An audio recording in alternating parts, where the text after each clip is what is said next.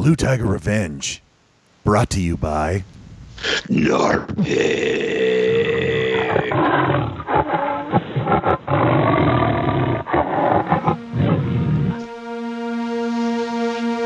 Hit the music.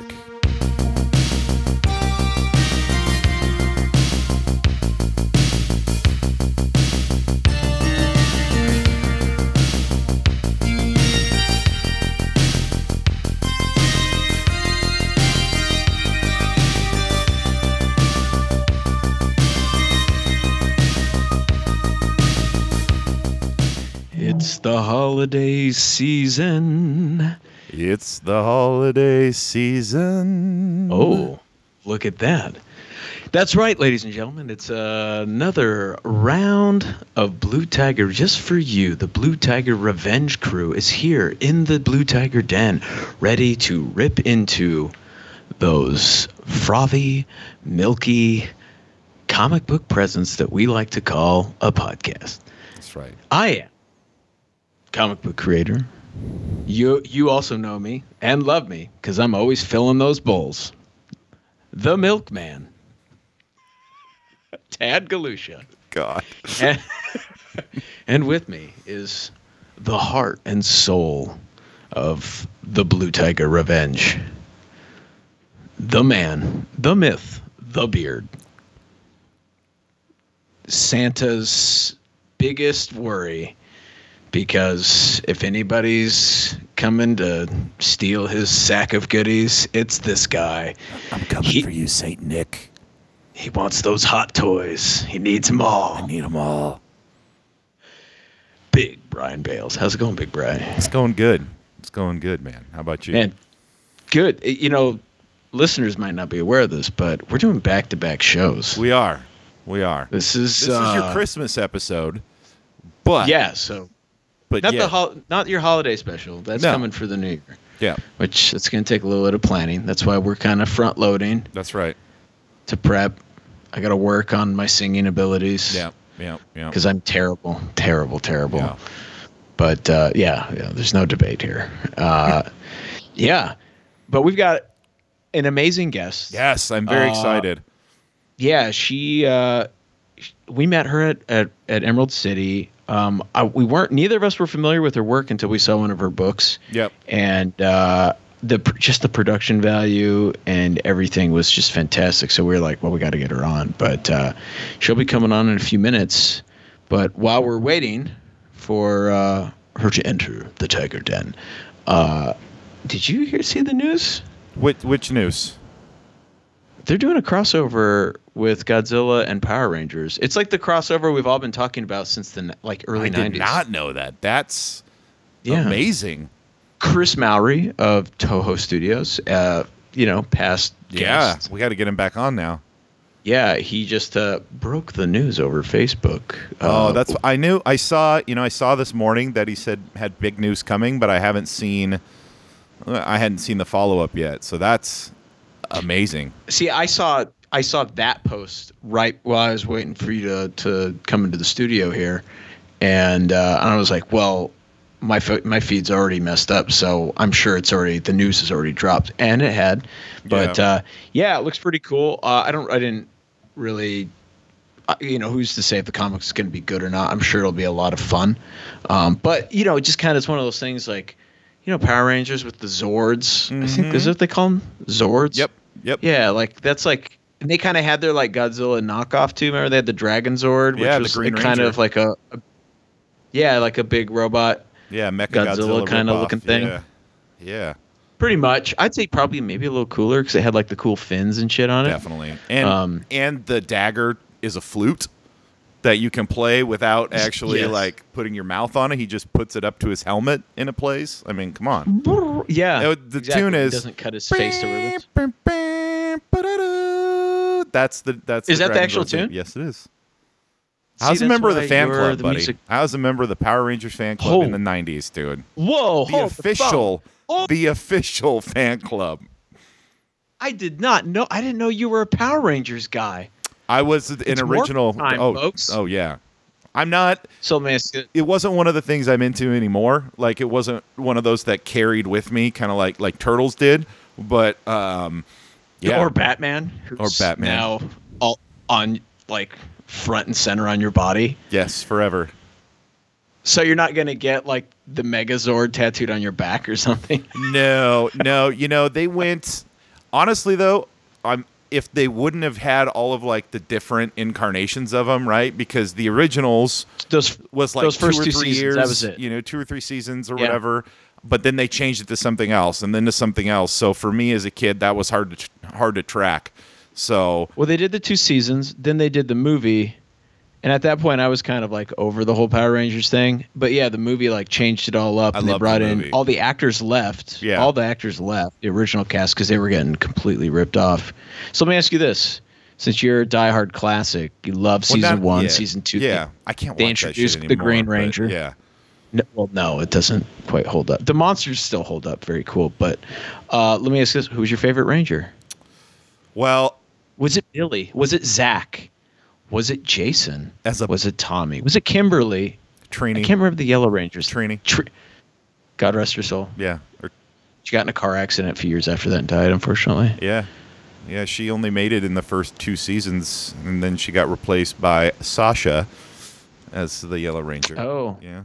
I think the only one who stuck with it was uh was the Green Ranger, right? After season two, all of them because they were all just getting a Uh, bad deal. Billy, uh, um, He stayed a little longer. he stayed for a little while as well.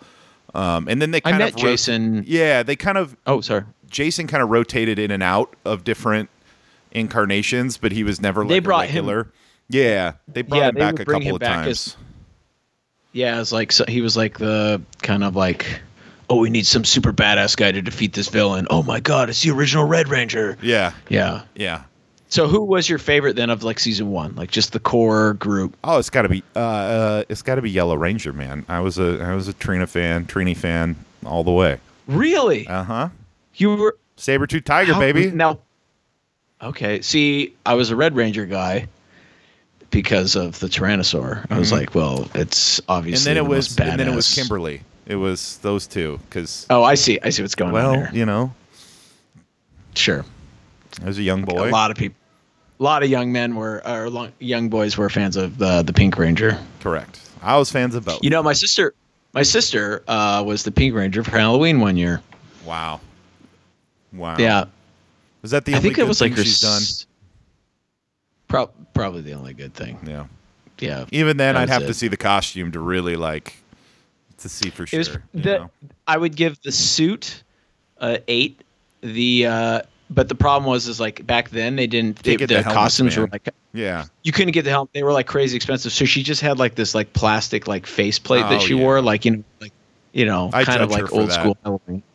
No excuses. Well, as we should. Yeah. No excuses. You know. Get your shit together, That's right. Momo. you Listen, you had a homemade Captain America costume, so I don't want to hear any excuses. Yeah, exactly, exactly. And did I get in a fight on Halloween with that homemade, uh, you know, Halloween costume as Cap? I did. And guess what? Did you throw the shield at that of a- motherfucker?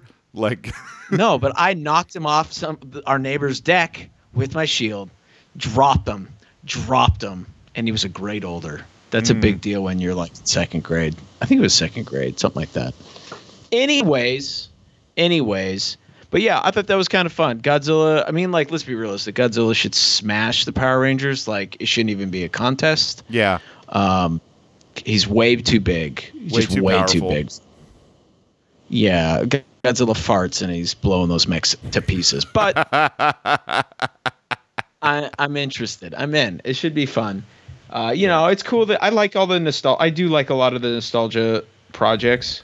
And they got Um, for the art. They've got Freddie Freddie E. Williams the second, who has done a lot of, if Turtle- not all of he- the crossovers that IDW's had. Like they did the Turtles Batman Yeah. crossover. He did the say. Injustice He Man crossover, and now he's doing this crossover. Uh, looks like it's written by Cullen Bunn. Um, so and then colors by Andrew Dalhouse. Okay, I'm not too familiar not with, familiar with uh. Andrew's work, but I mean, like, it's a pretty good ensemble of of you know, like you're gonna they're gonna turn out a pretty successful probably book series. I'm just glad they're doing Godzilla stuff again. Like Mm-hmm. I am Godzilla stuff too. is like It's freaking awesome. Yeah, you know, it's I like it was. I, I feel like they kind of missed the the window there during the pandemic with like the release of the new Kong Godzilla movie, but Mhm. um, Godzilla's not going anywhere. You know what I mean? Like, We got to get you he's got to get on a cover. You got to get on a cover on that. We'll I- I'll I'll see what I can do. Yeah. We'll see what I can do. That would be cool. I haven't done a Godzilla one of, like- in a long time. One of like Godzilla. He's got. I, I, here's what here's what I want. I'm gonna tell you what I want. Okay. Okay. And uh, Hit me. You, you could Lay just post me. a post a quote fan art of it of Godzilla, and he's got the the Megazord pinned down both hands, and then he's just atomic breathing its face. That would be pretty That'd be sick. Pretty fucking epic, right? Yeah. Plus, plus the amount like- of money you could sell that for. Or how about Godzilla has lifted Megazord into the air and is hitting him in the chest with his atomic Oh. breath so much that it's through. lifting. It goes through the back and it's lifting the Megazord into the air. Yes. And like the sword, and the sword is like broken in half, like in the rubble of the city. Yes. And and you see the little rangers like jumping out, like as their like Yes. last ditch effort to escape, because like they know Megazord's toast. You can't you literally can't kill the toast. Rangers in the art, but you can uh, We can trash their ride. you could though. the ride. Absolutely. um. Anyways, it is time to bring our guest in. yeah, let's do it. Check one, two. Tiger milk, tiger milk, I like tiger milk. Give us some more of that, please. Tiger milk. And we're back with our special guest who we met at Emerald City Comic Con. Which she didn't remember me. She remembered you. I'm just going to throw that out there. Oh no, give me a hard time. Wow. wow. Well, uh, Melissa Paliuka. I got your name right. yeah. Thanks for having me on. Yes. Yeah, thanks for coming. Thanks for being here. Especially since I guess you only talked to us for probably like five minutes. So At the most. yeah, so it's probably kind of weird. Two guys are like, "Hey, you want to come on our podcast?" mm-hmm. Look at that cat. Sorry. Oh, it's fine. No, it's all good. It's all good. He hears So- me talking and he has to see what's going on. That's right. That's right. So, um, As they should. basically, how we uh, found out about you, hmm um, we were down uh, on the main floor. We were there. Uh, I have a. I was basically promoting a project that I'm going to be doing with one of the smaller publishers that was at the convention, and uh, the publisher's girlfriend, fiance, she went upstairs and came back with this gorgeous book. Yeah. Oh my Uh, gosh.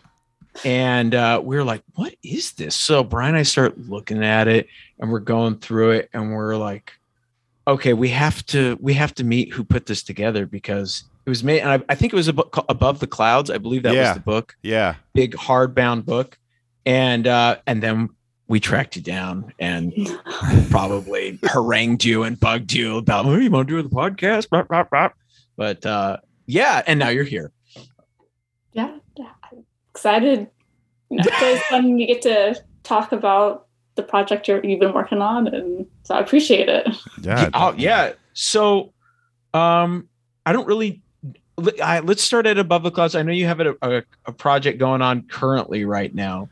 Um, you're doing a web comic. I believe it's Monster Heart. Is that correct?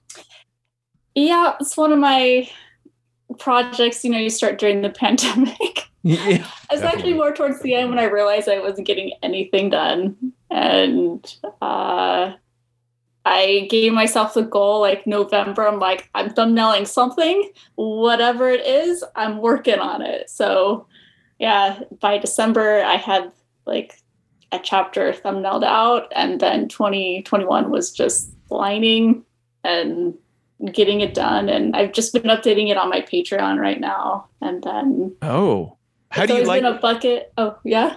oh, don't continue, please. It's always been a Oh. bucket. What? Uh, it's always been a bucket list item to like put something up on webtoons for funsies. So Mm-hmm. I'm like, so I, I'm making it like a traditionally printed comic, Monster Heart is, but I'm then reformatting it and I'm putting it into like a vertical format, which is an interesting learning experience as to how story flows differently in that format versus like panels being like next to each other and Yeah. How? Definitely. Um. uh, well, let's. Be, I guess before we get into the book that I introduced you for, let's. I'm I'm very curious about that because um that's something that Brian Brian and I started doing a web comic. Yep. Called Operation Blue. Just it's kind of a fun thing to I don't kind of help promote the podcast. You know, just whatever. That's what you know. That's what I do. Is I'm a comic book creator and. And, uh, and Brian, me, as never written anything before outside of like student short films, I get to work with a professional artist. So thumbs up for Yeah. me. yeah. That's So into the deep end. yeah, yeah exactly yeah which you know uh, was is actually a lot of fun Yeah. Because i get to sometimes be like Bri, this is not going to work at all. But one of the things we've been talking about is like uh, webtoons it's such a valuable resource especially with the amount of eyes that get on projects there. Mhm. um i guess my big thing is like how did you decide on like what type of like template size that you wanted to do and formatting it? Because like you said it's vertical so you're everything from the word balloons to the panels are all like stacked. Um and you know some creators have a very long template and some decide to go kind of shorter. Uh what what, how, what was the process for you like? Um, first I googled other artists who are like how to put on webtoons Definitely. to get there, just to see what the format is, and then I, I, ha- I just have it as a, at a high resolution, and then it's I haven't updated uploaded it yet to Webtoon, so I'm sure that's going to be a whole trial and error to see if I formatted it correctly. Um, but so you're just Hope- shooting from the hip just just just going at it seeing yeah so I. I yeah i'm just going for like uh a, an approximate right now on my Mhm. patreon and then i'll see how it translates over when i Yeah. actually upload load it to webtoons and Oh, okay. Yeah, I mean that I makes think- sense, right? yeah the, the part that helped a lot was when i was setting up my my comic is that i always make sure all my my word balloons all my sound effects all my like text everything is on a separate layer so that when i'm transferring it over to you know the vertical format i just have the art that i'm working with and then anything because i've noticed like the web balloons that work well in the traditional format don't necessarily work very well with flowing down a screen and so you have to like move them or redraw them so that it makes more sense Hmm. you know in in the format that you're moving towards and sometimes i'm finding i'm adding in panels a little bit Sure. In the web version where you know that fun effect where you have like a facial expression and there's like a slight change when you scroll down i'm like Yeah. oh, i could quickly just put that in real quick and then you know it's sort of like fun and kind of freeing to see the changes that you could just like play with a bit Very You Oh, have that that's- extra space Yeah. Yeah, that's very cool. Yeah, that's kind of nice. So it's like it doesn't like if you're a reader of the book, whether you're reading it physical format or webtoon format, you're getting the same story, but you're getting a little extra hmm depending on which one you're reading. Like you're getting a little bit different stuff. That's kind that's cool. You know, like little bon- almost like little bonus things. You know. that and i also think it's like it's kind of rad to think that they're going to be getting a whole new like different experience when they finally see it in the printed edition because i sent Yeah. some off to my patrons and they were super excited about it and it's like it's really different when it's not on the screen and you get to like read it and and Yeah. yeah it's like you're getting the same story but like like two versions Yeah, yeah. There's uh I, we haven't had a ton of like what like web comic people on. Yeah. Um one the only I'd say besides yourself, the other guy that we've had that's real that does most primarily web t- or web comics would be uh uh oh, what's his name? Bry. I'm I'm blanking here. Ghost of the Gulag. Oh yeah, uh, David Derrick Jr. Yeah. David Derrick Jr. Yeah, I, I don't know if you've read that, Melissa. It's uh, it's like about a tiger, but it's mimicking the whole like Bolshevik revolution, Oh. but with but in the like the wilderness, the Siberian wilderness, with like you know the Boers are the Bolsheviks, and then the Czars are like the, they are their role is played by the wolves essentially. So you have this war going on, and then the tiger is kind of like this like mercenary. Yeah. It's really good. It's really It's- cool. it's very good. Yeah, and like you know, like it's like talking animals, but like it's definitely uh it gets intense because you know you're talking Russian Revolution here, so like it you know it gets Mhm. like some pretty heavy stuff.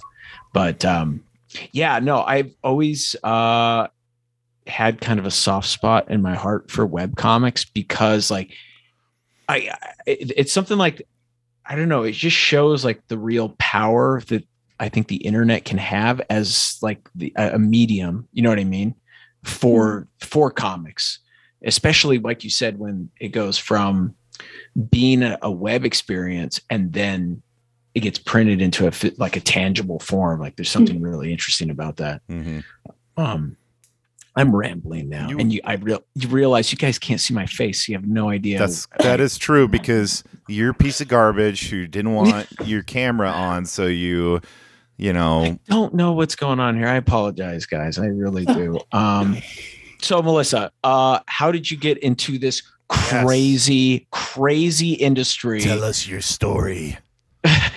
wow. Uh, well, let's see. I I graduated with a BFA, and after I graduated, I had no idea what I was doing. Which So school? went to one Where of did you go to school? Uh, Chico, CSU Chico. I went to Oh, their okay. art program there. Very cool. Oh, cool. Um, and afterwards, I just went to a temp agency and I got placed at this translation company.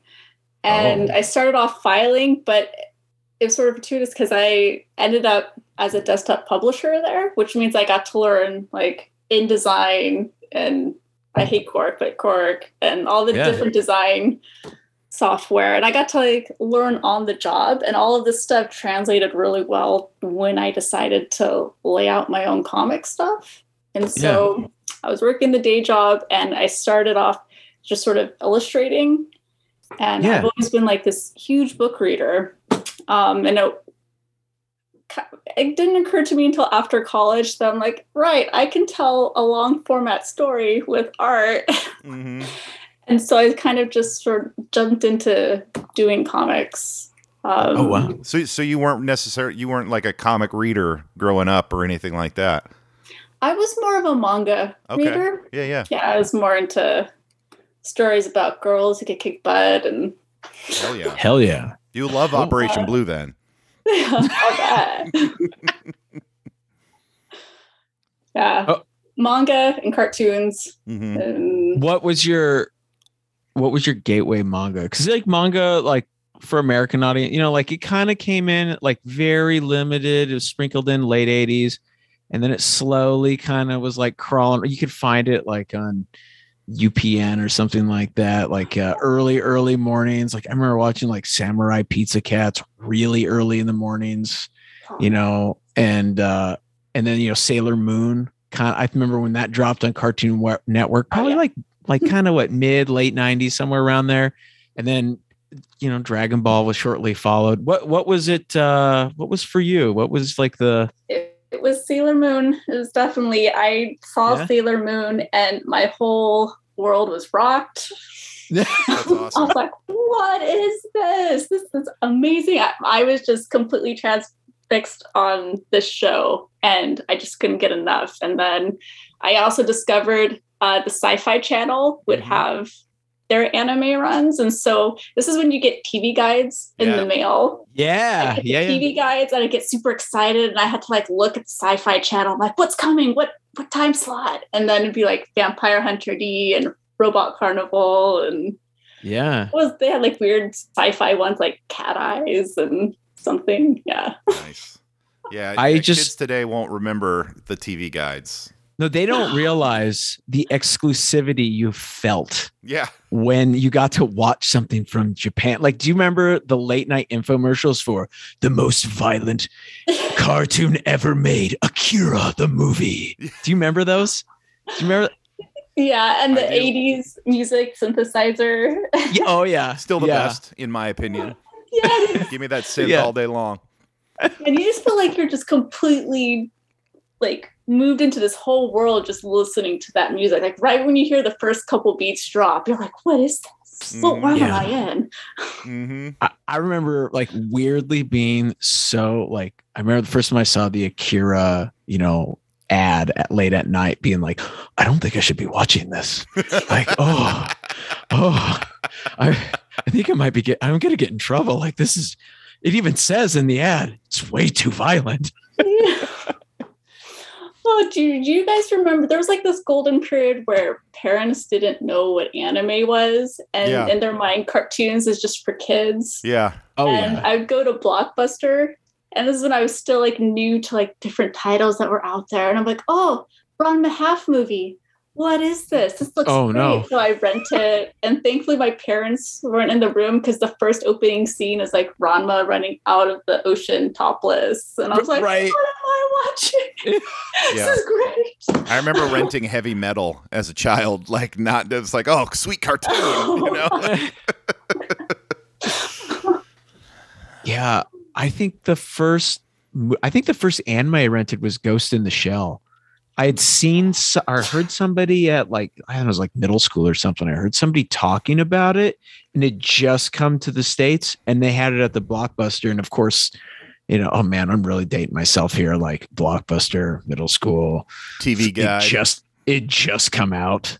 Uh yeah, and I remember renting it and it was kind of that same where I was like, "Oh, it's a good thing no one else is here cuz I think uh, my parents would probably uh take this movie back immediately." Like, yeah, it's pretty intense. You know, especially like at the end like when she like her she's like fighting the robot, you know, and like rips her arms out of their sockets and stuff. Like, oh, so intense. I don't know. But okay, so you went to school Yeah. and then uh you, you, you had all these interests. This is what we do here. This is Yeah. what we do. Yeah.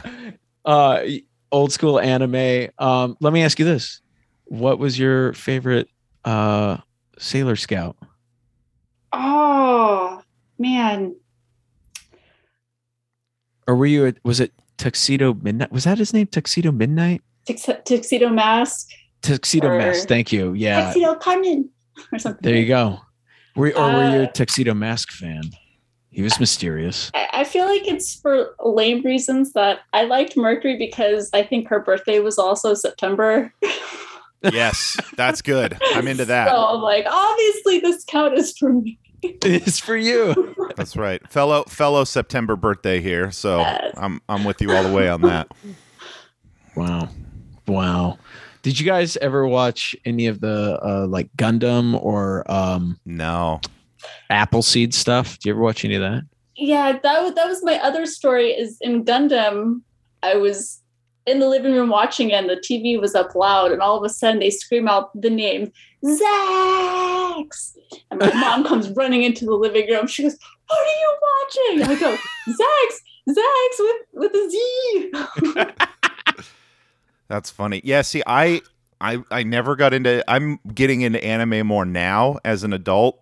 Just as a kid, I didn't I didn't necessarily watch it. I was stuck on you know the the the ones that everybody else was watching, you know, the Spider-Man, Batman the animated series, X-Men the animated series, Turtles, those were my those were my jams and so I felt like I feel like now going back and watching some of this stuff I'm like, fuck man, I missed out.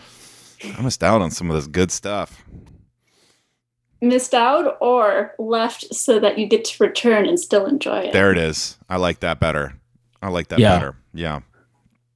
So um okay, so let me ask you this then. Was Above the Clouds was that like your first like completed story? Was that your first big uh project?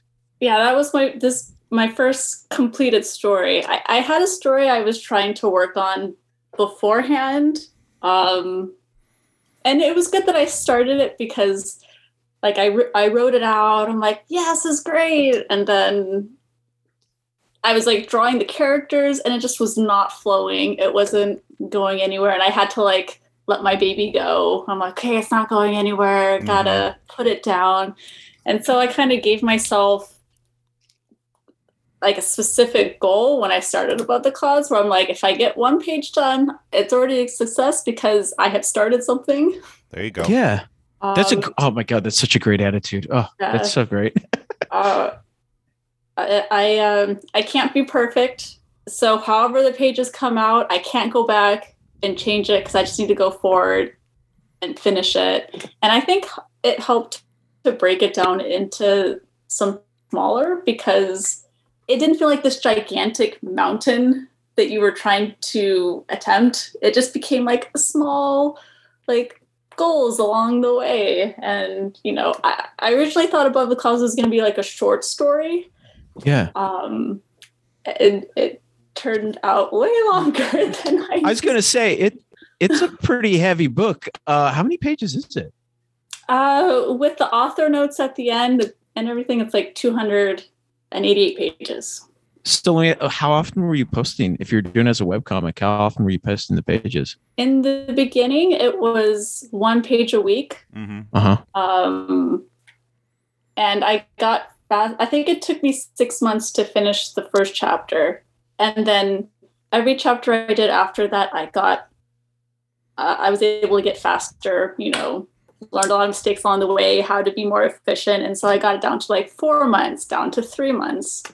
And Oh, then wow. when I was hitting like the third, fourth year, I had a conversation with my husband. And I think talking to him, he like really broke down the numbers and he went, okay, so if you continue at the same rate that you are now, it's going to take you two years to finish this story. Because I knew how it was going to end. I had like an outline Mhm. and story beats and everything. I'm like, oh man, two years. He goes, but if you increase your page rate, That's true. you can get it down to one year. And I was like, I need to be done with this story because I have other stories I need to do. Right. So that became like a huge incentive, like seeing that like just beyond the horizon, I'm almost done with this one year. I'm like, I can do this. And so like I increased it and, and it became like two pages. Um, Wow. uh, Wow. A week. pa- And in the beginning, like three fourths of the way, I was I had my day job too. And then towards Sure. the end I was able to quit my day job. And then So I you're- to, like really focus. So you're just doing web comics then? Well, other Uh, stuff too. You've done some other books too, I, I think, I believe, right? Yeah, just like uh, artwork, conventions, missions, and then Didn't you do some stuff for Vault? Uh, I did. I did like um, a variant cover for Sera and the Royal Stars.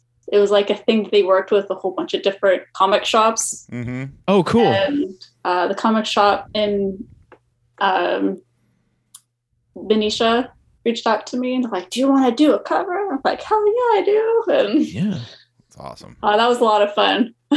Yeah, So I Yeah. got to read like the the the first chapter, and then he's like, "Pick any character you want to do." And then there was like this dude who seemed like he was a villain or something, and I'm like, "I'm drawing him."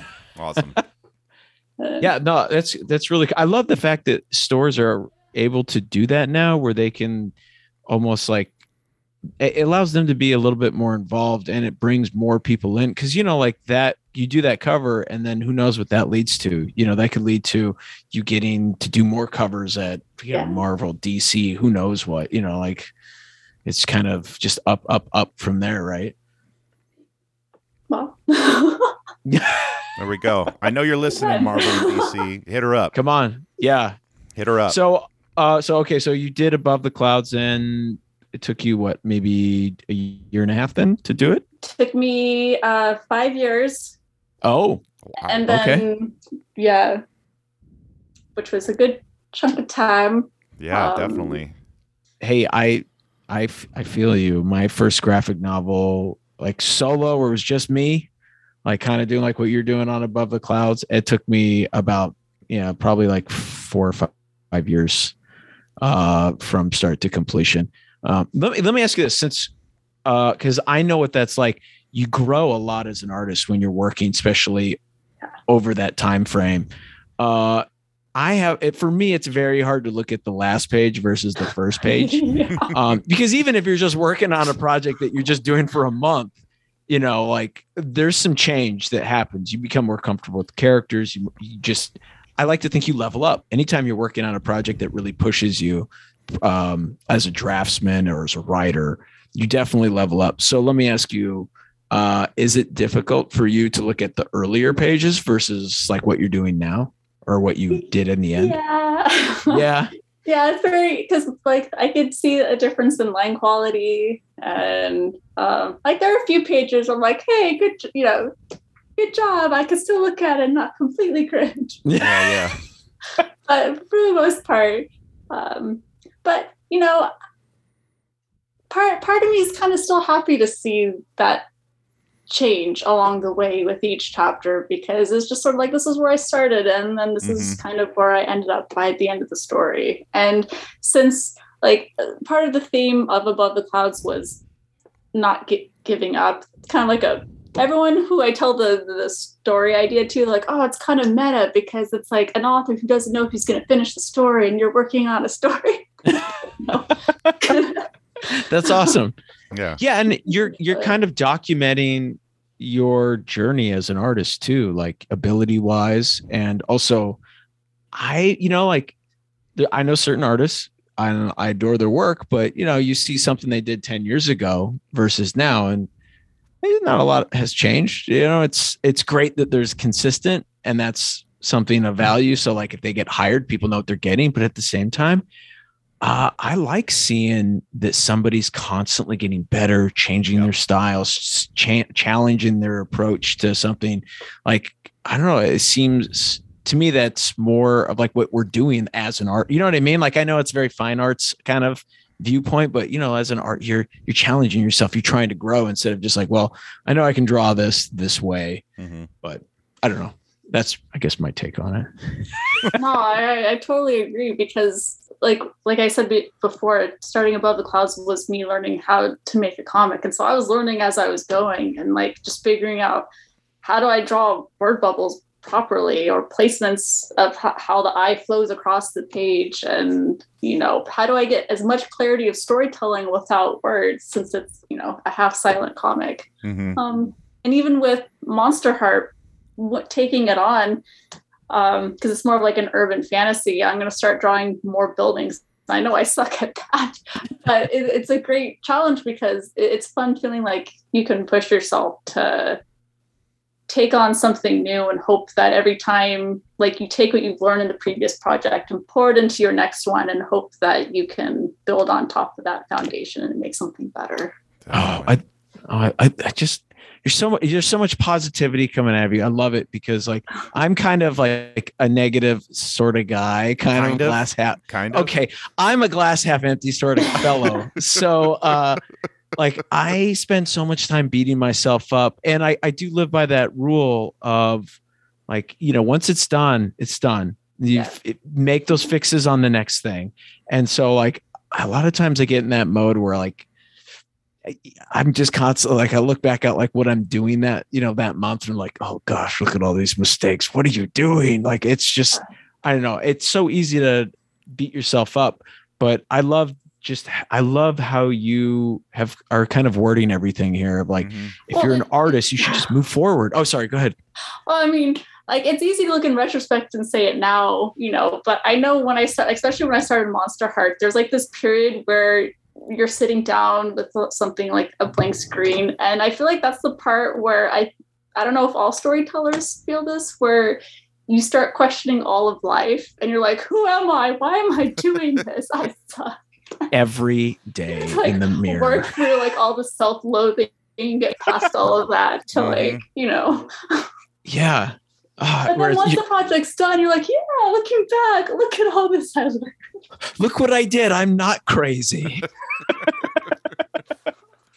oh, oh, man. Uh yeah, no, that's I, I just yeah, I, I love hearing that fresh perspective because too many times I think sometimes you meet with artists and they're in the same like right now, like I went through a big like burnout period Mhm. and just too much work in the pandemic and then just, you know, just kind of wiped. And uh hearing that kind of it's nice like okay that i'm not the i'm not the only one that's going Wow. through this kind of stuff Mhm. you know and i think for a lot of art you know we, everybody you don't want to admit that like ah, I, I don't feel like i'm not happy with my work or i don't feel like drawing today. And it's nice i like i said this has been so far even though we've only been talking a little bit it's been very refreshing to hear all this kind of stuff. Um so let me ask you this. Okay you're saying a lot of key things that i as an artist take very seriously and uh, you keep using terms like flow and stuff which i think are the most important Hmm. thing uh, as a storyteller. Uh, did you when you were in college did you have any comic courses or was all of your uh i guess methodology kind of like self-taught Um, I took a lot away from my BFA course. Uh, I my emphasis was intermedia studio with an emphasis in electronic arts, which means I get to dabble around in different fields. So I took ceramics and printmaking and Oh, um, figure drawing class. And I think the greatest one of my professors I feel so thankful to have, um, Mr. Hoffey. I was uh, the first day of figure drawing class, and he gives a speech at the very beginning, and he goes, "I know that you're gonna want to sit here and you're gonna want to draw the most beautiful drawings in the world."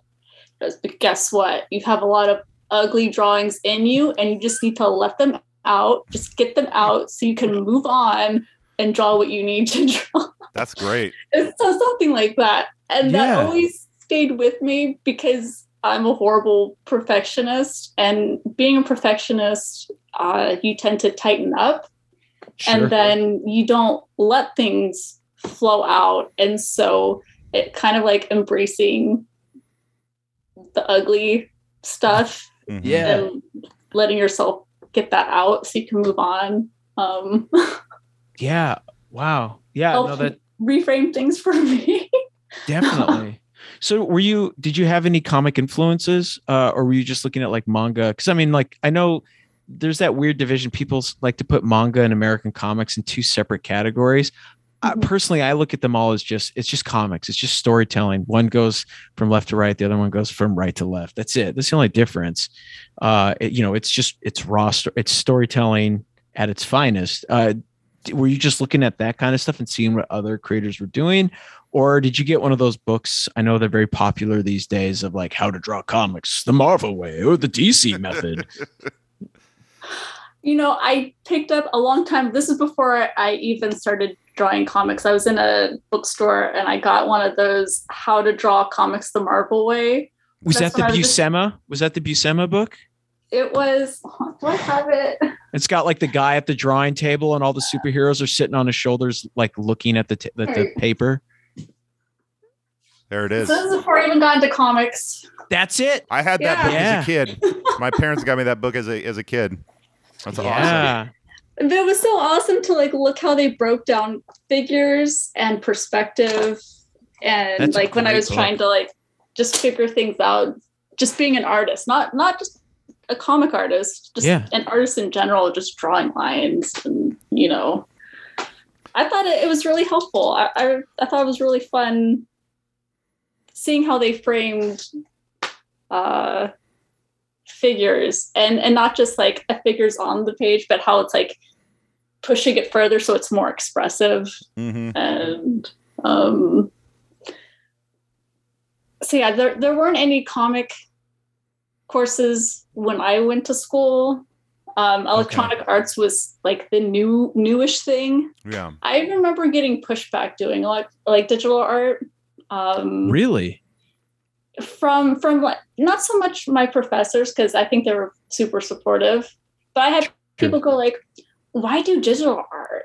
You know, when you can do traditional. I don't know. Basically, the implication: Why do tra- digital artwork when you can just do traditional? Like, what's the point? There's no.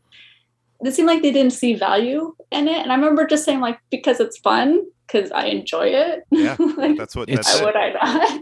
It's it's a new tool that uh, you knew it was one of those like I was very late to the game digital, but it was mostly like I because I knew I was like, well, it's only going to get as the technology gets better, and they start implementing more brushes and better like drawing tablets.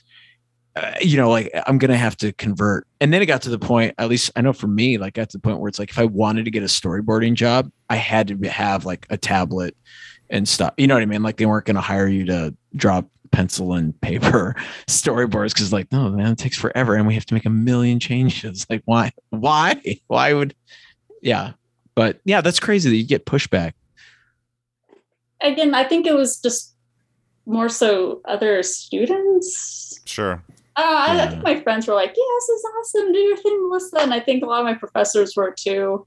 Though my I think maybe they shielded me a little bit because I remember one of my professors who was on my BFA committee um, was saying how what was funny is my emphasis was electronic arts, but when I did my BFA show, it all ended up being traditional work. And they're like, Oh. why why is there no electronic art here if blah you know? And my professor goes, actually her thing is intermedia studio, which means she gets to be in all of the different That's awesome. just Well, something like so that. for on- your- on for my your comics- but it was funny. Yeah. For your comics, it's uh, strictly strictly digital then, hundred percent. well, yeah, yeah. I think at the beginning I ended up I started thumbnailing Mm-hmm. sketch wise, but it just became faster to just do everything digitally. Makes sense. And and I always like to tell people because because I know there's people like, oh, I love traditional, but it's just easier to do digital. I, I grew up like in high school, I got like a burnt copy of Photoshop when you get a burnt copy Yeah. Yeah. in my science class that I hated. but it changed my life and I thought it was the coolest thing ever. And uh, it took me a week to transfer over from working on a mouse to a Wacom tablet. oh my god, I don't but- miss the mouse days. Did, you, did you drop the mouse too? I did for a little while. Yeah, like it was probably like 2006, and I didn't. Ha- I just didn't have a tablet. I just had like a regular, you know, Yeah. computer, and I went to art school. And all of a sudden, like, Mm. yeah, everyone had. We had to do like digital coloring, and so I was like, well, everybody's been using the mouse, like, so I guess we'll use the mouse. And yeah, and then a few, and then all of a sudden, people started showing up with the little tablets, you know, those little tiny like bamboo tablets and yeah anyways but yeah enough about my horrible horrible experience But, yeah but yeah, but I my mind just works differently when I'm working digitally, and I really love that. I feel like I get more freedom and more flow with my lines. Like I still sketch traditionally, but I prefer working digitally, and that's where I get a lot of my joy from. And so, yeah, sometimes it hurts when I'm like at my table. I'm like, yeah, it's all digital. Like, oh, that's great, but uh, I'll have like some traditional pieces and like, oh, I just prefer the traditional. I'm like, that's fine.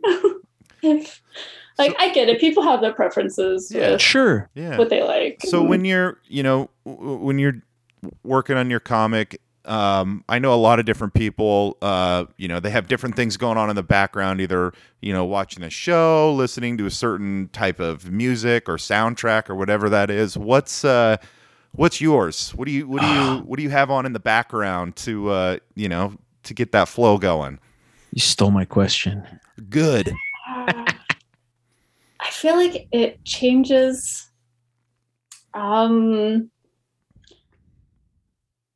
because I, I I switched from like old old TV shows that I've watched before to podcasts.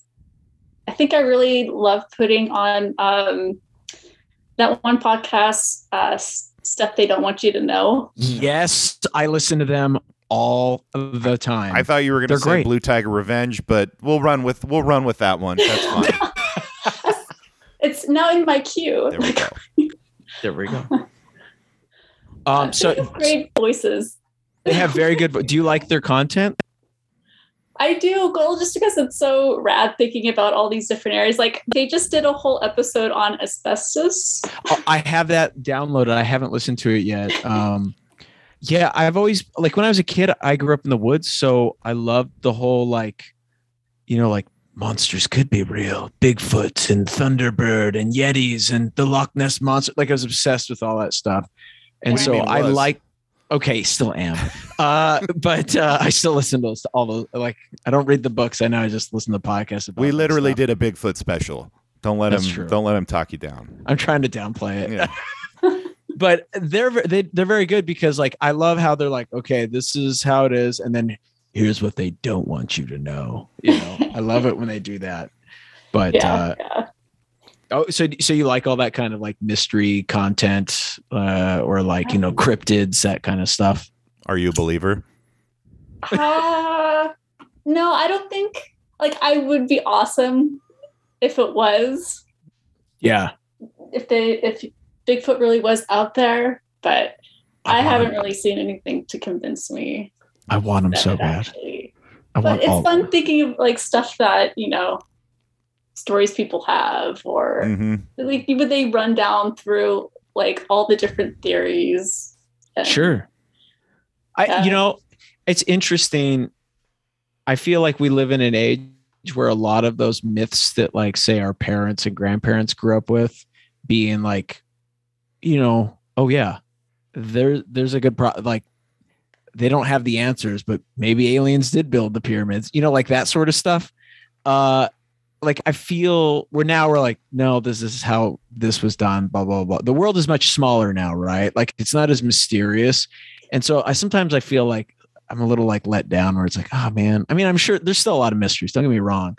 But you know, it just seemed like it was like wilder times. Like you go back like, I don't know, hundred years ago, and they knew so little about the world that we live in that they're like, yeah. There, there's yeah, there's a whole like civilization uh, of Yetis living up in the Himalayas. You know what I mean? Like that kind of stuff, you know?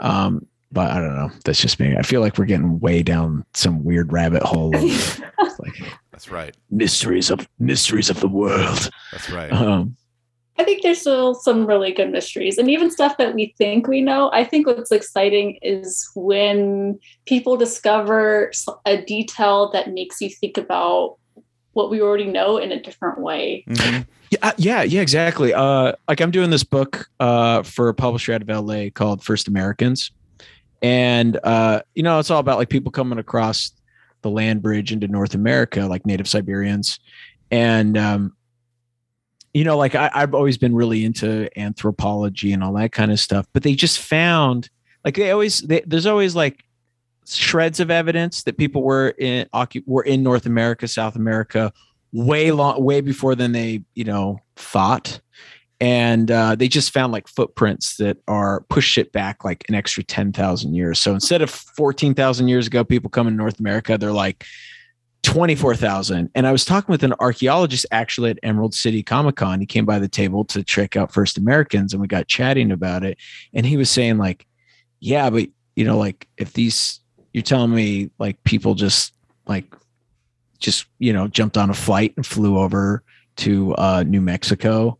Uh, where they found these footprints that pushed it back 10,000. He's like, people had to make their way slowly down Right. you know the coast to get there so he's like we could probably push it back another like 10,000 years and that wouldn't be crazy and i was like oh man from like a natural history perspective that's so fascinating you know because like we don't know all that stuff is there's just there's no but it, you, you know the evidence is there it's just a matter of finding it i mean if you're into that kind of stuff i again i love all that natural history type stuff i'm a big nerd on that that's what gets me going anyways again um so I will backbone off of Bry's question. I will say, what are your creative catalysts uh, in culture? Meaning, uh, when you're not at the table and you're just gonna like, I need some. There's things I enjoy, like storytelling, TV, music, whatever. What is it that for you? You're like, this is so good. This is the best.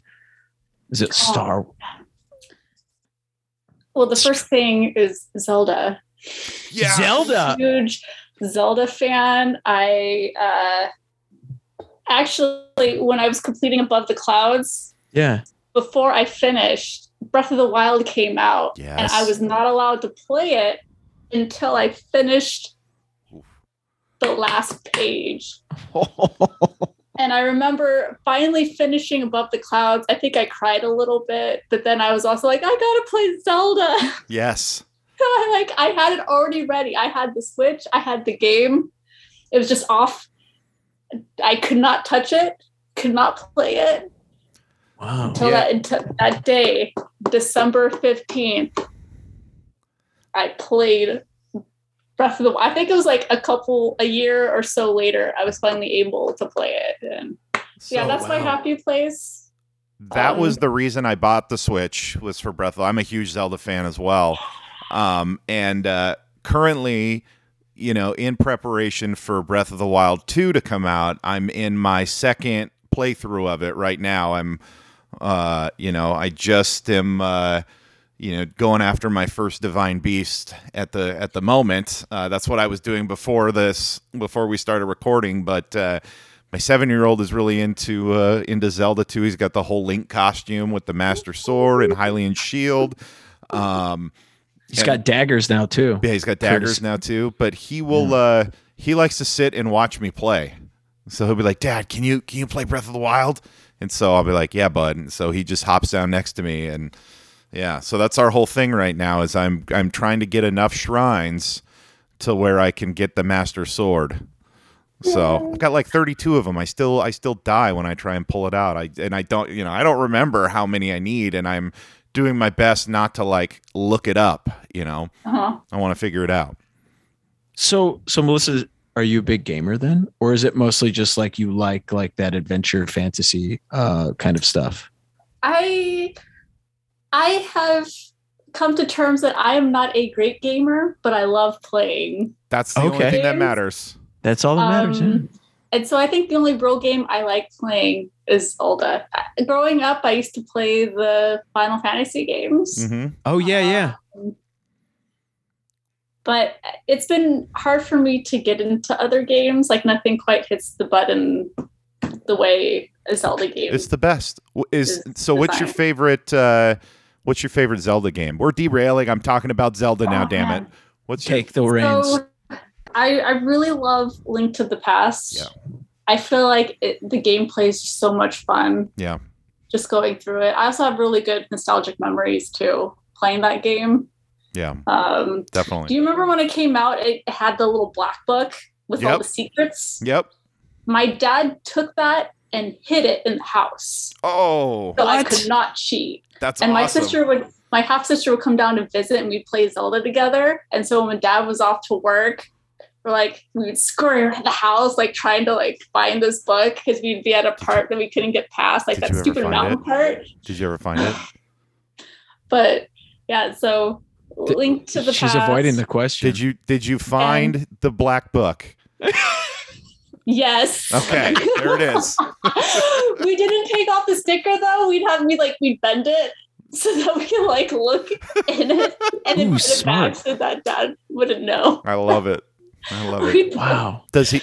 Though, uh, does he know now that you you know? Oh yeah, pro- probably. Okay. Yeah. But you never told him. But you never told him. I don't know if I. I think I think we must have talked about. Okay. Yeah, Yeah. it seems like something that later on we would. Yeah. Like we found it. Yeah, I, re- I I think I'm a you know Ocarina of Time, but I I, I think that might be my favorite because that was the first one I did like hundred percent to. Oh. Um, but I think as far as like the best, I I do think it's Breath of the Wild. yeah, yeah. Um, but I, was gonna will you know too. I'll caveat because I have not played uh, Wind Waker or Twilight Princess. I was disappointed when they didn't. Uh, I didn't have a. I went straight from Nintendo 64 to Xbox. Um, so like I, I never had like the GameCube. The Switch is the first Nintendo I've had since then, since 64. Um, and so they did Skyward Sword, which I just beat that currently, and then hopped into Breath of the Wild. But I'm hoping that they'll do uh, Wind Waker and Twilight Princess at some point, so I can play them. Wind Waker is the one I'm waiting for. Like Yeah. that's the remake. I'm like I need that on my Switch so I can play that game again. Yeah. That one was a lot of fun. Yeah. I remember the gameplay. And one of my one of my favorite things, and I don't know, uh, I'm curious your take on this though. If I've got like just 10, 15 minutes, I'll just hop into Breath of the Wild and like cook food and try and you know try and get that special sound. You know, to know that you cook something special, you'll just find it, you know throwing random things together. It's one of my favorite parts of that entire game. yeah, that'd be, that'd be amazing if in the next one they did more. Like I wanted more. I Yeah. wanted to find like super rare ingredients where I'd be at like the top of the mountain in order to like freeze something and then in order to make a certain dish and then Do you? Do you I'm hoping in the next one. Do you think you're going to get to play as Zelda in the next one because it has them together? You know, the little preview that they showed, it's got them together like riding the elephant or whatever. Um, and this would be the it would be the first Zelda game, Legend of Zelda game, where you could actually play as Zelda. you know, they had that same thought when Breath of the Wild came out. Mhm. So it would be cool, but I'm not counting on Yeah. it. I don't I don't need it, but I do think it would be kind of cool, right? yeah. Yeah. Now I am a, a layman in terms of video games, but I'm going. I I I did. I do own the original Zelda, and I've played it and beat it. Uh, how many Zelda games are there now? A lot. Probably like what, 10 maybe? I I'm not sure. I don't think I played all of the Game Boy ones. Like I didn't do Zel- like Link and the Four Swords or something. I don't think I played that one either. I did I did Link's Awakening when they put it on Switch. That was a ton of fun. I didn't play the original Game Boy one though. hmm I did play the original Game Boy. I had that for a little while, Mhm. but I don't remember it too much. It was just the the golden cartridge for me. Yeah. Yeah, Yeah. yeah. Nothing wrong with I that. know. And I'm lame because I just had the gray box. That was it. Pretty. That's all right. It's all right. It's That's all right. classic. Yeah, I want to say because you've got what now.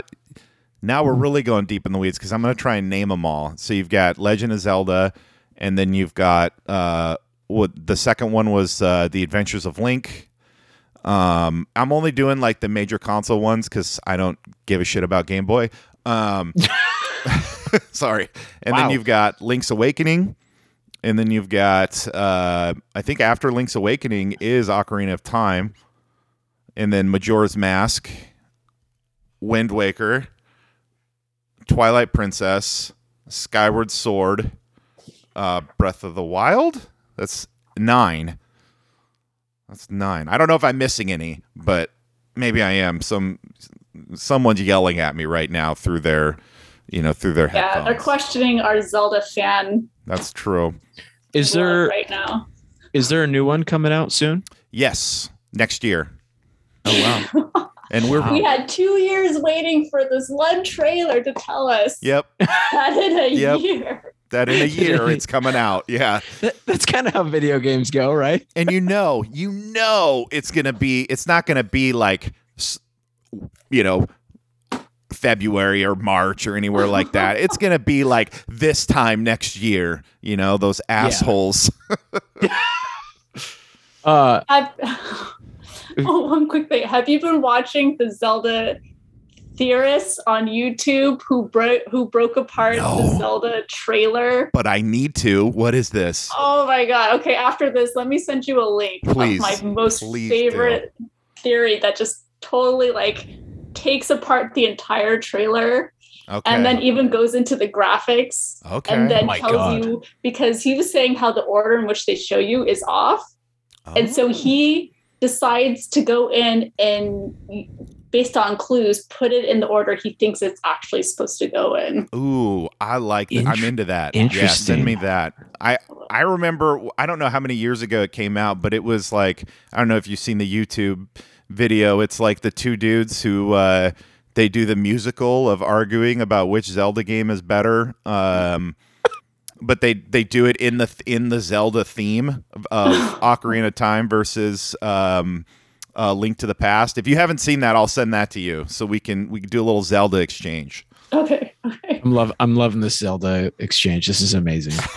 I mean, it's all foreign language to me, but I love all of it. I I love actually it. That's what- have. you can't see it, but in that um, on that cabinet, I've got the uh, Breath of the Wild Link statue. You know where he's standing with the bow. Oh, nice, nice. that's just one that's surrounding my, And my computer they, uh, the the company who makes those uh, Breath of the Wild statues, they just released. Uh, or they just did pre-orders. They've got a mini, a mini uh, Hylian shield that just came out. I'll send you the link to that too. I'll send you the link to that too. yeah because i just got the skyward sword one I have that one too. Yeah, the amiibo. Okay, I'm gonna go get it. i'm it. Damn loving it! them i'm so about these amiibos I'm, I'm gonna be all right the- back. I'm gonna go get that link figure and show it to you. sorry we're just like totally went off the this is great. No, this this is what always happens. We we have a guest on, and then we find a like we find the pressure point, and it just goes deep into you know something like this every time. Every time.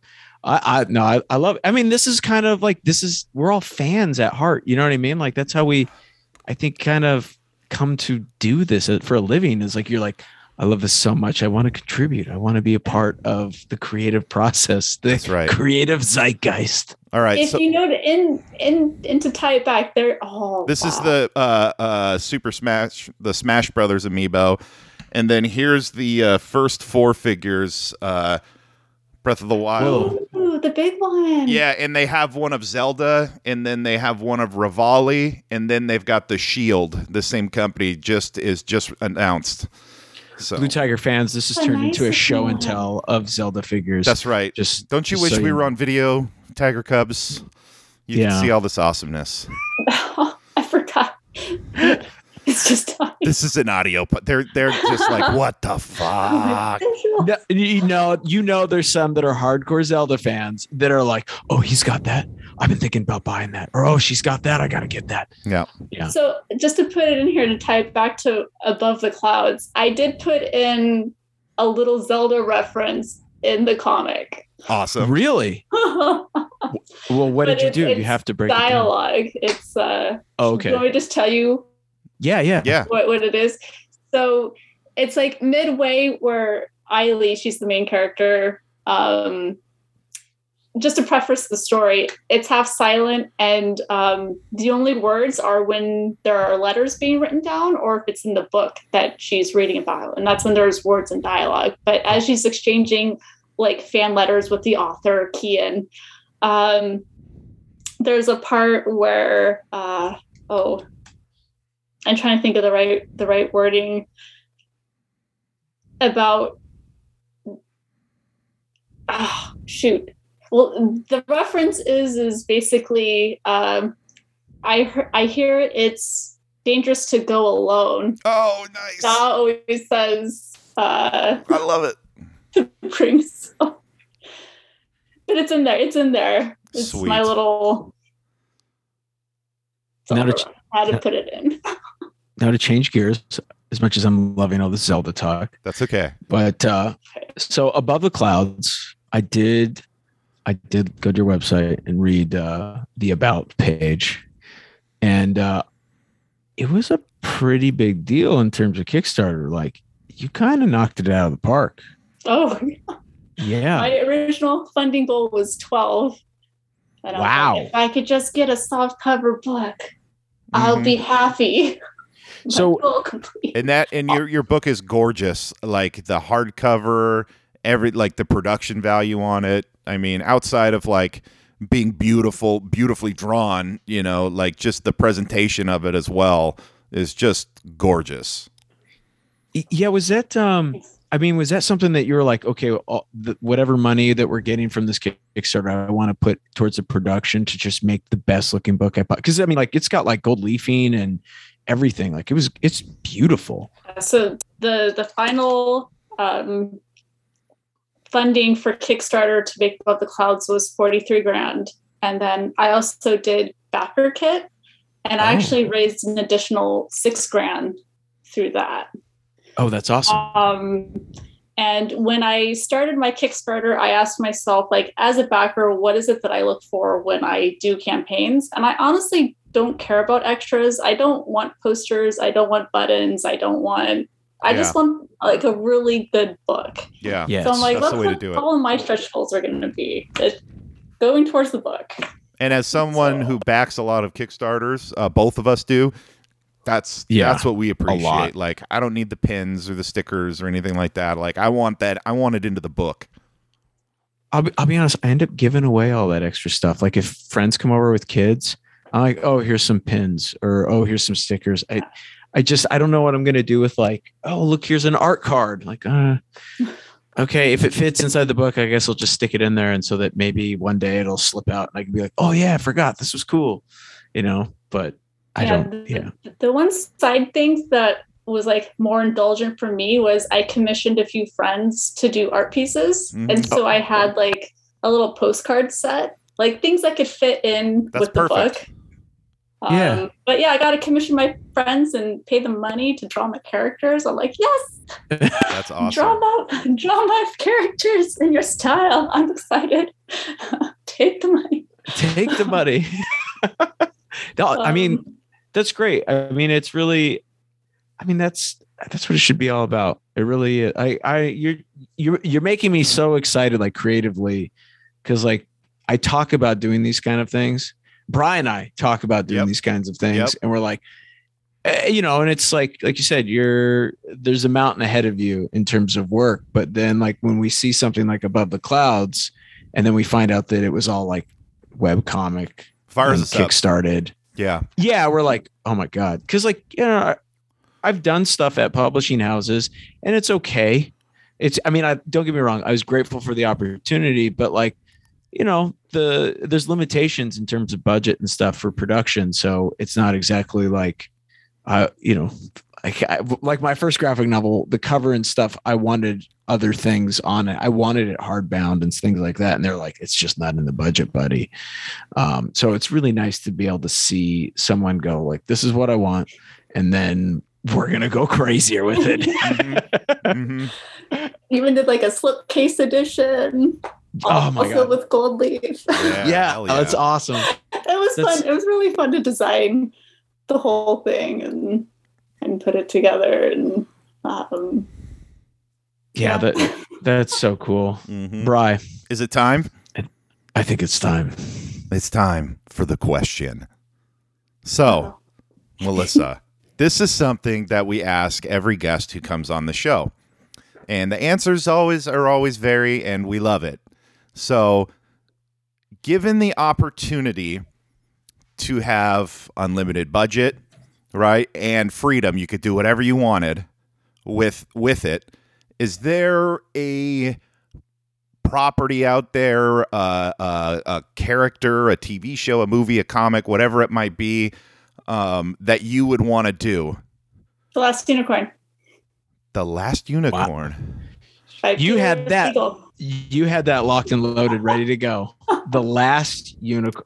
Did someone tell you I was going to a ask you manga this out question? there, a comic, and it's beautiful, but I want to do it too. Yeah. I love that. I'm Is not there a last with it. unicorn comic? There is, yeah, yeah. Wh- Whoa, Bry, you don't know what the last unicorn is? I'm not familiar with it. No, Dude, it is our like age bracket. Like it I'm looking. It You gotta right watch it. you gotta you got you could probably stream it for free you and and then the little ones gotta watch it man like it's a that one was that was a big deal that movie Yeah, I, I used to. I remember being in diapers, and it was on VHS, yeah Oh and I shit! made I my know this dad sit down and watch it with me a hundred times. Yep. And Yep. Yep. Yep. I know this movie. and that mo- that movie had some serious darkness to it too like it tackled some kind of like i guess you could say some kind of like adult or darker themes especially for like a kids movie like it got intense oh man, the The cast was on really this good, too. Mia Farrow, Jeff Bridges, Christopher Lee, Angela Lansbury, Alan Arkin. Man, they got okay. That's what. They're And- singing. That's what I'm talking- even better. I love a good musical. I love a good musical. The So- art is beautiful, and um, Is Yeah. it just that was your favorite as a kid, and so that's what you would want to do? You, would you want to change up the story, or would you want to just do a pure adaptation, or like maybe a um, continuation? I think I would want to try bringing in more elements from the book. okay, because there it it goes like there's another layer to the characters i think the movie does a great like personally i, I loved the movie rendition um but if i were to do a comic version it would give you a chance to maybe add more in there yeah. because then you're not just limited by a two hour Mhm. you know Have you thought about pitching it? what was that Have you thought about pitching it? ah Do it. You could.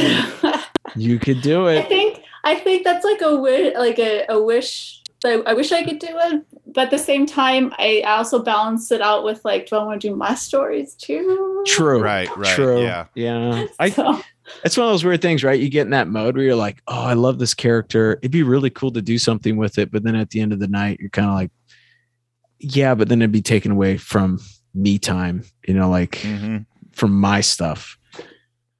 only Yeah. so many hours in a day. That's true. And you got to right. get ready for you got to play Breath of the Wild. So Mhm. you know. That's All right. balancing. well, we're starting to kind of wind down here towards the uh, getting close to the end of the podcast. Um, And uh, as we wind down, as is tradition, As is tradition. we like to go, what are you reading? What's on the nightstand? In terms, meaning like, what comics are you reading? If you're not reading any comics, what books are you reading? Because I don't know, book club. Yeah. Melissa, what do you I- got for know, us? I recently just got some books that are on my list to start. So these two were the ones actually that I need to.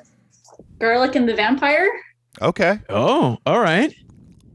by Is that a graphic Olson. novel? Yeah, it's a graphic novel. It looks super cute. Oh, what? Who put that to- out? And then uh The Sprite and the Gardener, just because the art looks absolutely amazing. And that's by oh man. Re Abri Abrego and Joe Whitt. Okay, I think I'm saying their names incorrectly. I'm sure they'll but forgive you. it looks really pretty. yeah. Nice. Do you do you look at? Uh, I'm guess are those like young adult graphic novels or kids graphic novels? Yeah. Do you, is that kind? Do you read a lot of that stuff? Um, actually, I haven't, and but it's sort of this year. I've been trying to um, be more aware of the stories that are coming out in the different genres. Definitely. Um, I would say my go-to is uh, Ilona Andrews, Bookwise. Yeah. Uh, I always look for. It's actually a husband-wife team, and they do a lot of urban fantasies. And um, oh, okay. Are you a big fan of urban fantasy? I am. Oh, I that's love the cheese. my my wife is a huge urban. That's all it is in this house is urban fantasy. yeah. Yeah. Yeah, I even uh just did my first urban fantasy comic for uh like a movie studio out of uh Really? like over in Europe. Yeah, yeah. I mean, it was an experience, you know. What, what do So I look, where do I look for? What's the? Are you able to talk about it? I don't know if I can talk about. Oh, okay. When, when we get done, I'll tell you about it. I'll tell you about it. But uh yeah, no, it um urban fantasy. I didn't I had no idea because I'm kind of like, oh yeah, image comics, you know, like, oh look at these guys are beating each other up. Yeah, like that stuff. Like Brian, you know, like Brian, I kind of that's what we kind of gravitate towards. Yeah. But then my wife was like, you really ought to look into urban fantasy because it's like the biggest genre on the planet. Indeed. And and then she showed me some of the numbers, and I was like, oh, oh my goodness. Oh my goodness. I had no idea. Yeah.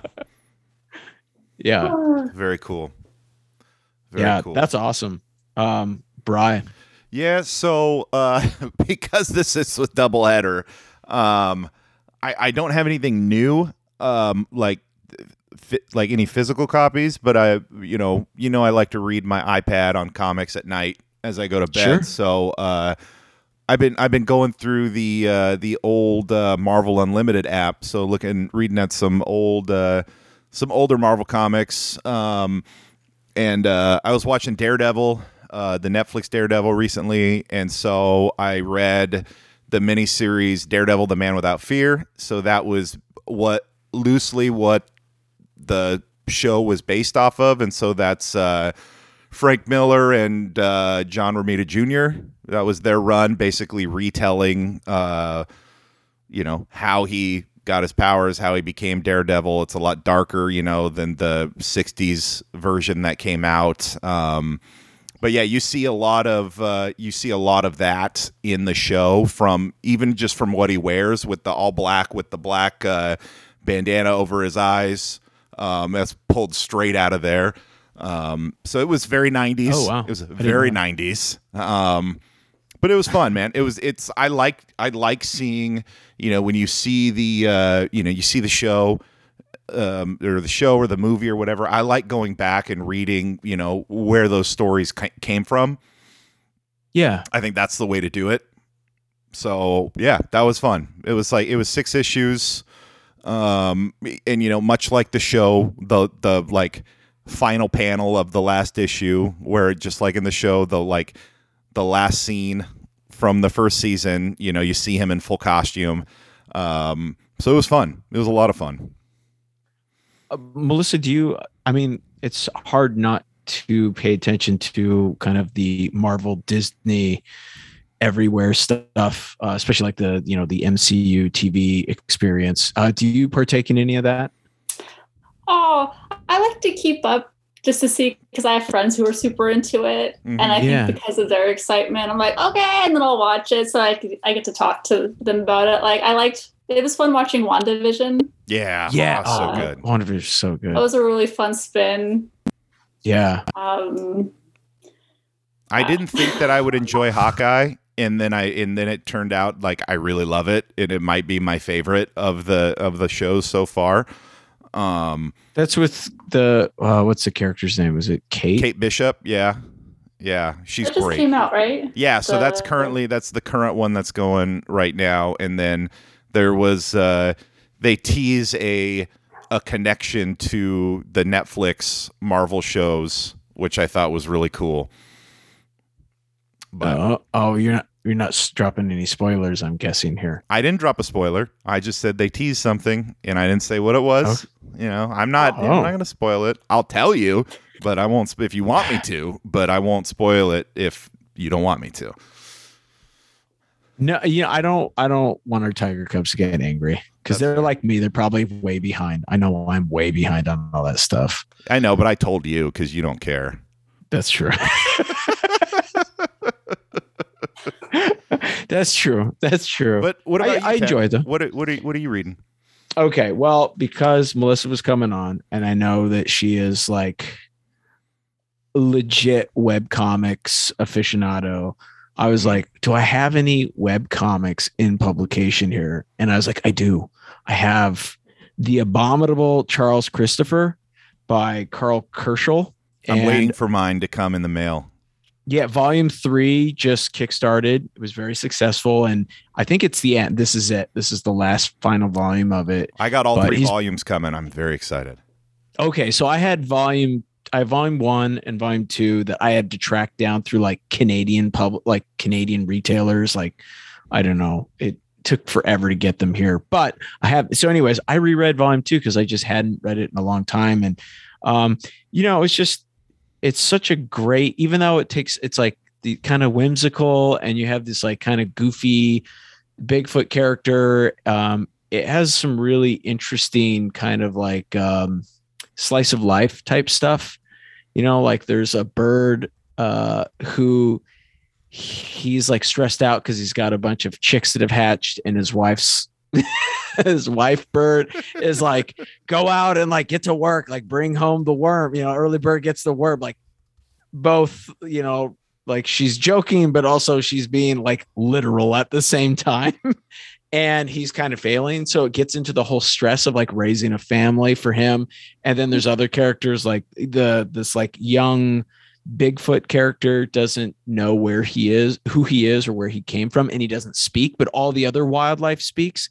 It's very interesting. And then they introduce this like Prince character who's kind of like Zelda. And they call it, they keep referring to him as Gilgamesh, Prince Gilgamesh, which I was like, oh, that's interesting. So they're bringing some like, eh, like very old mythology uh, type stuff into it. It's, it's a fascinating, I, I str- highly recommend it. Anybody who just enjoys, it's an all ages book. Um, and then it's hinting at like there's some type of like godlike being that's guiding uh you know Charles Christopher who is this this Bigfoot uh to the top of a mountain and the god is like this some kind of lion. And I think he's to have to fulfill his destiny because there's some kind of like darkness um that uh is like getting ready to I think attack like the human civilization. But there's all kinds of stuff going on. I I I really don't want to spoil it for anybody, but if anybody's familiar with uh, Karl Kerschl, he's just his work is kind of phenomenal. He's Yep. just a Yep. he's he's a I mean he does everything. He you know he's one. I think this is one in Eisner, uh, the Abominable Charles Christopher, and then like you know he's had some phenomenal runs over at DC and Marvel. I think Co-creator of King. Shark, man, Who? Carl. A different Carl, my friend. Are you serious? Yeah. Wow. Oh, shit. wow. I'm gonna cut that out. You'll never hear it. okay.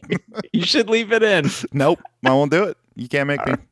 I edit the but show. um yeah uh i don't know what uh Kerschl's working on right now but uh i think he just uh he just joined forces with a couple other artists in Canada. They just uh, what is their new publishing house called? Do you remember, Bry? They did like the Psycho Goreman Kickstarter Oh, and shit. stuff like that. Like Uh, Lethal Comics, I think. Something like that. Yeah. I think it's Lethal Goreman. Sorry, I forever was trying to think of that movie title. Oh, You just told said it. So yeah. so Uh, right did you now. did you see the movie? Did you see Yeah. Psycho? It's so ridiculous, right? that is my bread and butter. I love.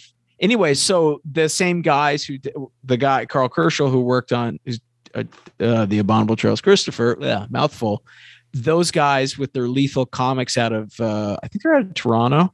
They are doing a Psycho Goreman anthology. They just kickstarted it. Yep. And uh, I think they're finishing it up right now. I cannot wait to get my hands on it. Same just here. 'cause I'm very excited. It looks just as crazy as the movie. Uh, I did. Uh, Melissa, did you see the film?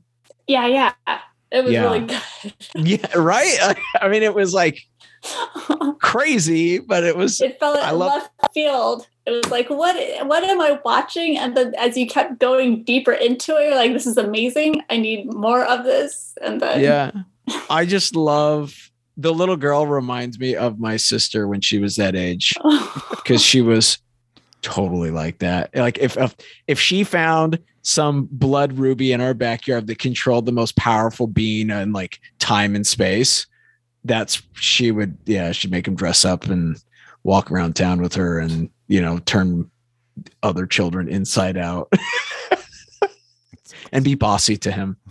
Yeah. Uh yeah, no, I'm I'm so glad you said Psycho Goreman. We need more we need more films like Psycho Goreman in in the world, I think.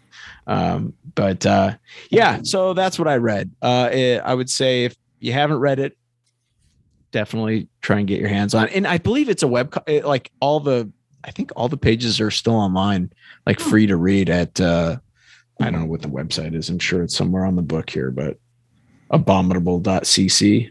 That's probably it's probably on there. Yeah. I don't know, Canadian website.